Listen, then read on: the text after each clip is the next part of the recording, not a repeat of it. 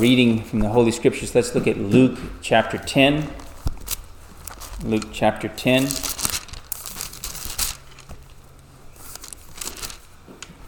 And to give honor to our God who has given us this, His holy word, we'll stand if you're able as we read together Luke ten, one through sixteen. This is God's holy and infallible word, Luke ten, starting at verse one. Now after this, the Lord appointed seventy others and sent them in pairs ahead of him to every city and place where he himself was going to come. And he was saying to them, "The harvest is plentiful, but the laborers are few. Therefore beseech the Lord of the harvest to send out laborers into his harvest. Go, behold, I send you out as lambs in the midst of wolves. Carry no money belt, no bag, no shoes, and greet no one on the way. Whatever house you enter, first say, 'Peace be to this house.' If a man of peace is there, your peace will rest on him, but if not, it will return to you. Stay in that house, eating and drinking what they give you, for the laborer is worthy of his wages. Do not keep moving from house to house. Whatever city you enter and they receive you, eat what is set before you, and heal those in it who are sick, and say to them, 'The kingdom of God has come near to you.' But whatever city you enter and they do not receive you, go out into its streets and say, 'Even the dust of your city which clings to our feet we wipe off in protest against you.' Yet be sure of this, that the kingdom of God has come near. I say to you, it will be more tolerable in that day for Sodom than for that city. Woe to you, Chorazin! Woe to you, Bethsaida! For if the miracles had been performed in Tyre and Sidon, which occurred in you, they would have repented long ago, sitting in sackcloth and ashes. But it will be more tolerable for Tyre and Sidon in the judgment than for you. And you, Capernaum, will not be exalted to heaven, will you? You will be brought down to Hades. The one who listens to you listens to me, and the one who rejects you rejects me, and he who rejects me rejects the one who sent me." Let's pray. Our glorious Lord, help us to receive this, your word, and to receive your word with gladness, and help us to remember that when your holy scripture is preached in accordance to your word, that you are preaching even uh, through your servant. Help us, we pray, to receive um, your holy word. We ask these things in the name of Jesus, our Lord. Amen. Please be seated.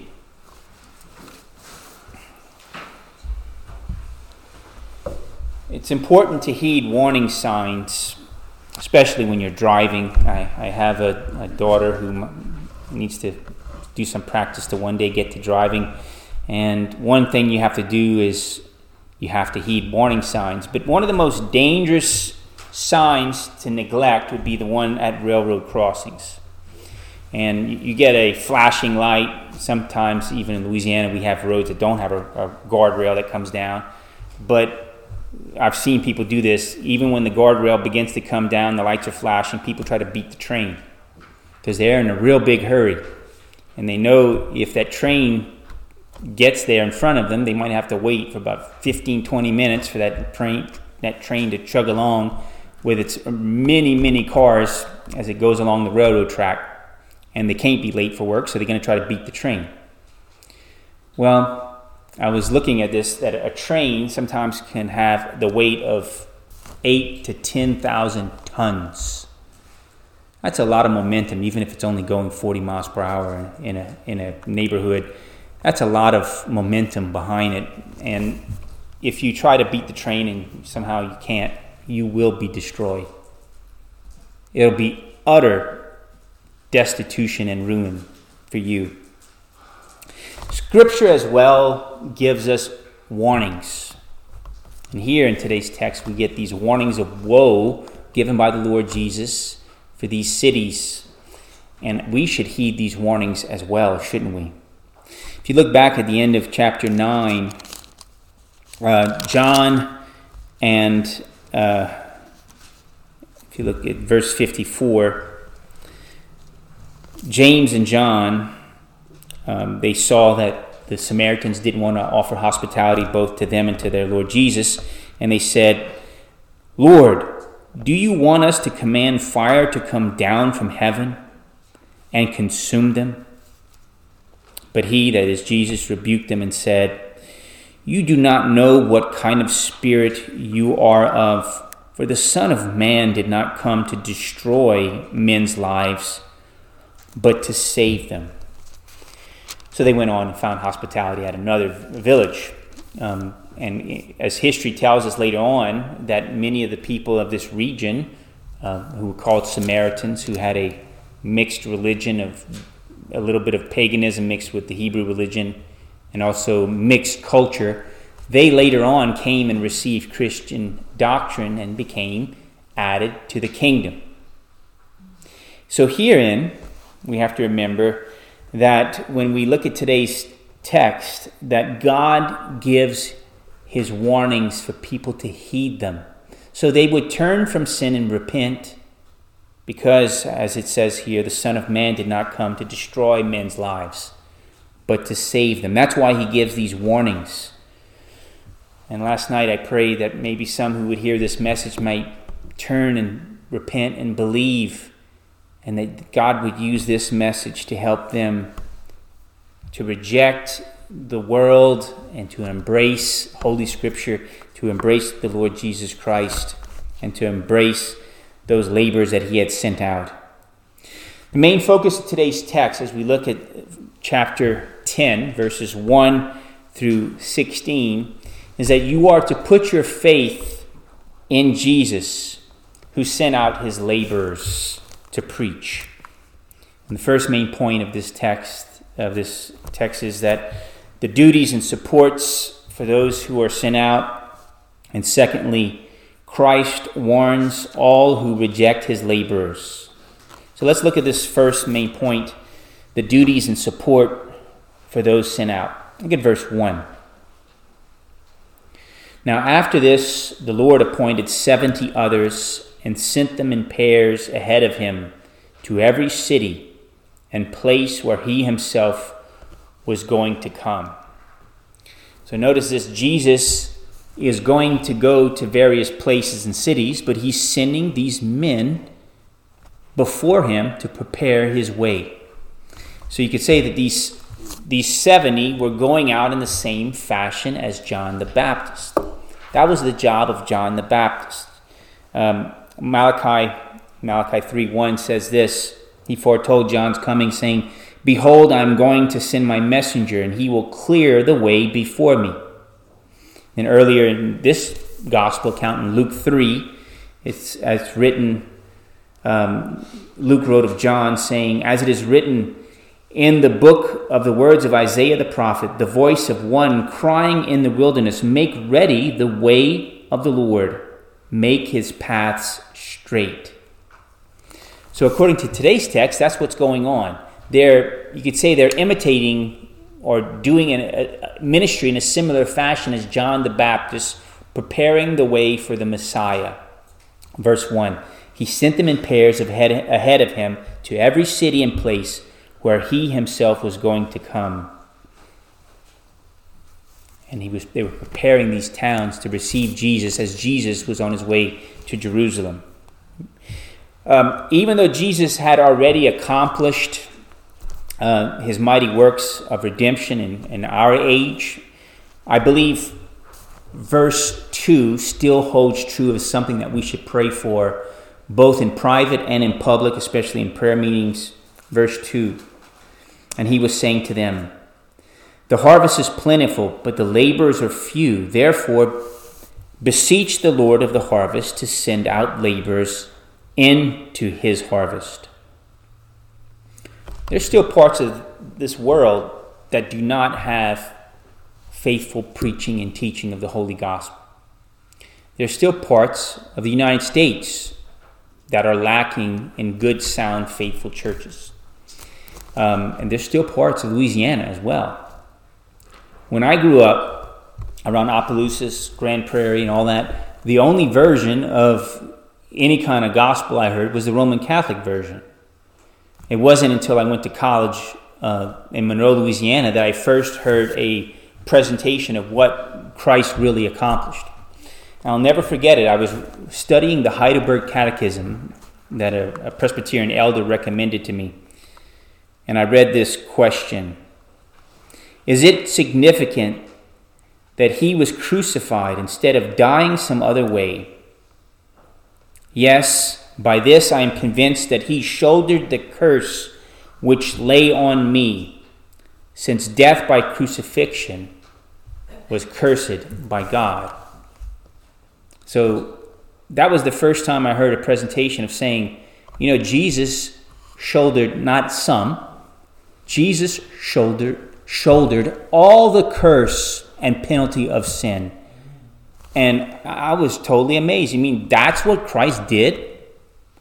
Why would he, how could he do that for me? Did God did that for me? That was a, a beautiful exposition, really, of, of Galatians three ten. And, and, but it was explained in a way that I, I was able to grasp and understand. It's an amazing gospel. And there are people in various parts of the world, and in, in South Louisiana, South Louisiana, it's getting less so, but there are places where there's really no gospel witness. And we should pray that God, the Lord of the harvest, would send out laborers into his harvest, and that he would bring in his people. Now, in doing this duty of being sent out and bringing in sons and daughters into the kingdom, bringing in his sheep into the flock, he says here that it would be dangerous. He says in verse three, "Go, behold, I am sending you out as lambs in the midst of wolves." Now, there are those of various other religions who act like wolves to devour God's people. When I was in college, we had professors who were atheistic, secular professors who made it their duty to trip up any Christian who believed in creation or who believed in, in the Bible and that the Bible couldn't be trusted. They were like wolves seeking, seeking to devour God's sheep. But sadly, even sometimes in the church, there can be those who are appearing as having sheep's clothing, but inwardly are ravenous wolves.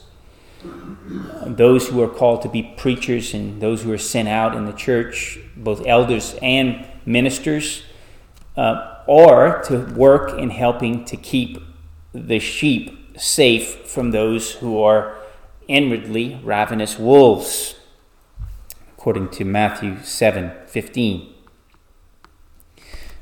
But those who are to be sent out to preach the gospel, to tell others of the coming of the kingdom, notice the support that these laborers were to be given. Look at verses four through nine. It says, "Carry no money belt, no bag, no shoes, and greet no one on the way. Whatever house you enter, first say, 'Peace be to this house.' If a man of peace is there, your peace will rest on him.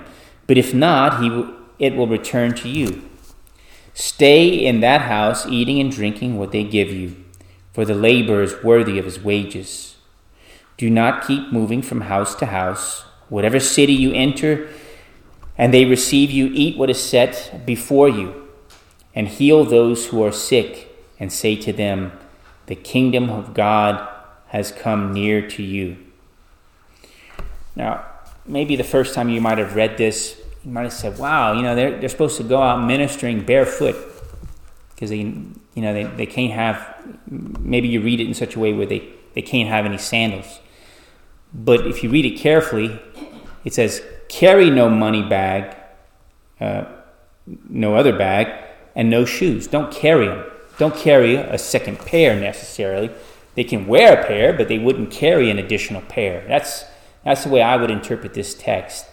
And the reason they had this, this sort of language here is that they weren't supposed to carry a money bag, and they weren't going to have a bag with extra clothes, because whatever home they entered in, they were supposed to depend upon the hospitality of those hosts to provide for them whatever extra clothes, food, money they might have needed. And it says here that the laborer is worthy of his wages. But I love this part. They are to say to them, the kingdom of God has come near to you. Maybe you've sometimes heard a sermon and you've believed the wonderful things of the gospel, and you've received and believed on Jesus Christ as Lord and Savior. And you could say that of yourself. When you hear God's word preached and you believe on what is preached, and you believe in this holy Bible, you can say, the kingdom of God has come near to me. It wasn't just for this time. We can say to our, we can say that the kingdom of God has come near to me. And it says in today's text, toward the end, in verse sixteen, when you listen to true preaching in accordance to God's holy word, you are not merely listening to the voice of the one who is sent, but to the voice of the one who sent him. Now, our God is gathering in his sheep. He's gathering his sheep into his fold, and he's sending out his, his sent ones, his laborers, to do this gathering in. But there are some who are more like stubborn goats, and they don't want to be taken in and gathered in because they don't want to he- heed the warnings. This leads to our second main point. Christ warns all who reject his laborers. Look at verses ten through eleven. But whatever city you enter, and they do not receive you, go out into its streets and say, even the dust of your city which clings to our feet, we wipe off in protest against you. Yet be sure of this, that the kingdom of God has come near. So the kingdom of God has come near, but what? You've rejected it. The kingdom of God has come near. The grace of God, the mercy of God through Christ has come near, yet you've rejected it. Yet instead you chose the way and the path of death and damnation. There will always be those who reject God's word, his gospel, his laborers, and even you as his people. Those who reject his laborers don't merely reject them. They are rejecting the one who sent them. Now, we can say that there are many uh, reasons why some believe that they can reject Jesus, because they can believe in some other form of salvation. It might be because they believe in Allah and Muhammad as his prophet. It might be because they believe in Buddha or some other false religion, which is all uh, the figments of man's imagination. But there's still yet others who reject, this is the most prominent religion of, I would say, of our culture.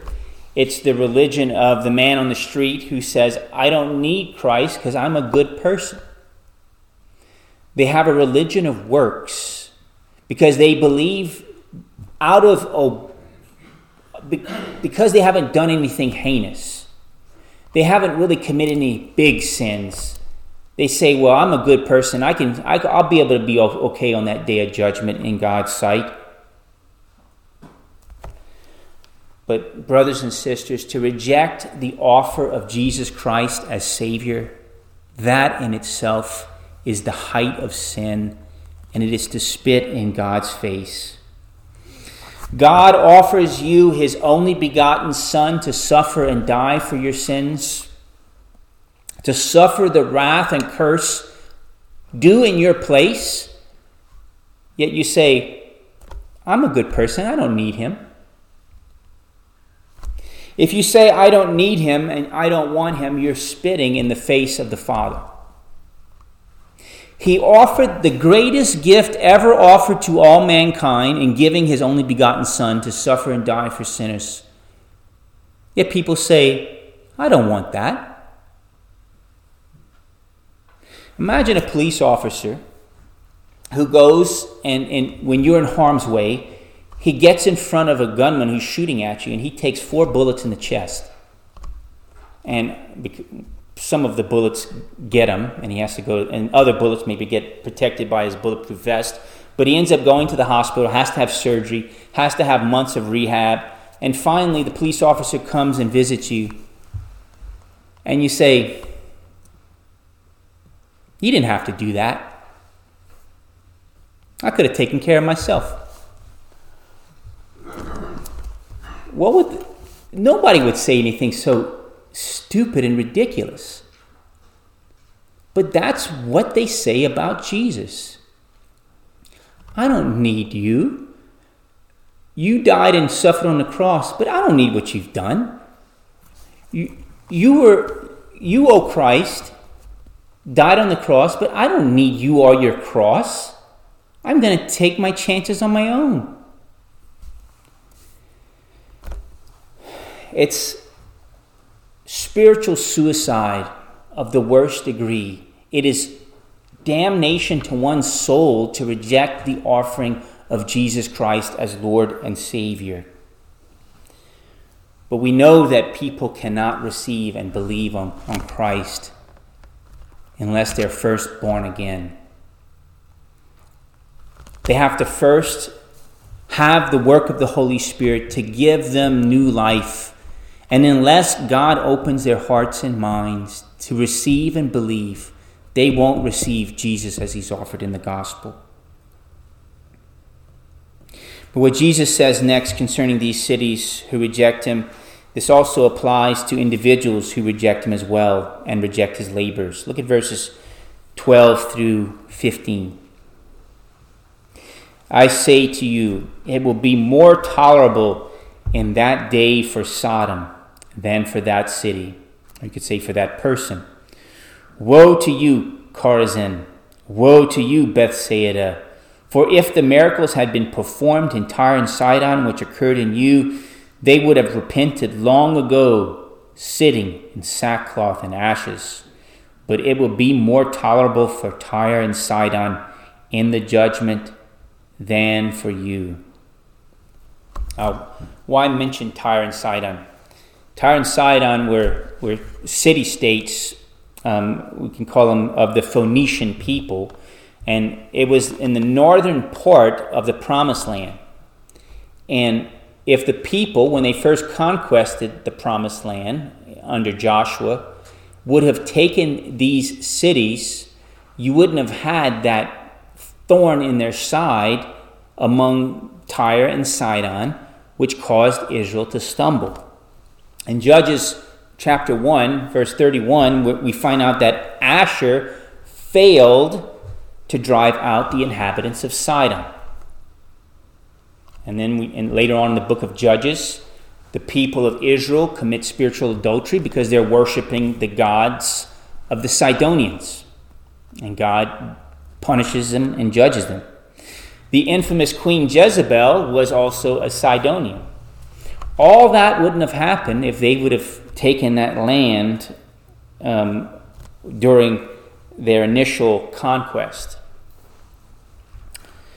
But those cities, those Hebrew cities listed in today's text, Chorazin, Bethsaida, and Capernaum, those cities which rejected Jesus Christ as Lord and Messiah, those cities had a worse condition on that day of judgment than these two pagan cities, because they sinned against greater light and greater privilege. See, Jesus didn't have the same ministry performing miracles in Tyre and Sidon. If he did, Jesus says, they would have repented and believed. But even Capernaum, Capernaum was really, you could say, was the home base of Jesus during his Galilean ministry. He, he's done more miracles in Capernaum than probably any other city in all of the of the Promised Land. Yet they themselves, to a large degree, the Jews of Capernaum to a large degree, rejected their own Messiah. He came to his own, and his own did not receive him. And you go to Capernaum now. If you look at it on a on if you Google Capernaum pictures, most of the city is still a bunch of stone ruins. The only buildings you have there is one one I think Catholic church of Saint Peter something or another, and then you have other buildings which it's really tailored for tourists. It's no longer a city where people made a living. It's a tourist attraction with a bunch of ruins. But the ruins of that city, you could say it's a small picture of the greater desolation and eternal ruin that comes upon all those who reject Jesus Christ as Lord and Savior. Brothers and sisters, God calls you to believe in Jesus Christ, to put your faith in Jesus Christ, who sent out his labors to preach. Jesus sent out his labors to preach because the Son of Man did not come to destroy men's lives, but to save them. Pray to the Lord of the harvest that he would send out laborers into his harvest, especially in those regions of both of America and throughout the world that do not have a gospel witness. Now, those who are given the privilege to teach and to preach are called to be supported because it says they are worthy of their wages. And brothers and sisters, I am I'm very thankful that I could have a full-time ministry t- to minister and preach in this church. What a it's a wonderful privilege, and I'm very thankful for all of your support. But Jesus here in today's text warns against those who reject his labors. He gives these warnings because he wants you to flee unbelief. To ignore an earthly warning can cause you to have loss of property, loss of life, but to not heed the eternal warnings of the holy gospel won't just cost you finances, property, or even the loss of life. It can cost you the very loss of your own soul. You'll lose both your soul and body in hell forever if you don't heed the warnings of Scripture. To reject the, the laborers is to reject the one who sent him, to reject the God who sent even his Son. Now, maybe you believe, but your faith wavers. I can sometimes I I've had that experience. Your faith wavers, but what you have to say is, God, I believe, but help my unbelief. Help me not to have this wavering faith. Help me to put my faith wholly and fully in Jesus Christ, that he's paid for all my sins, that he's died not for some, but for all my sins. And that because of that, he's also granted unto me his righteousness because he's obeyed the law for me. Pray to have that faith and to grow in your assurance of salvation. Let's pray to that endeavor.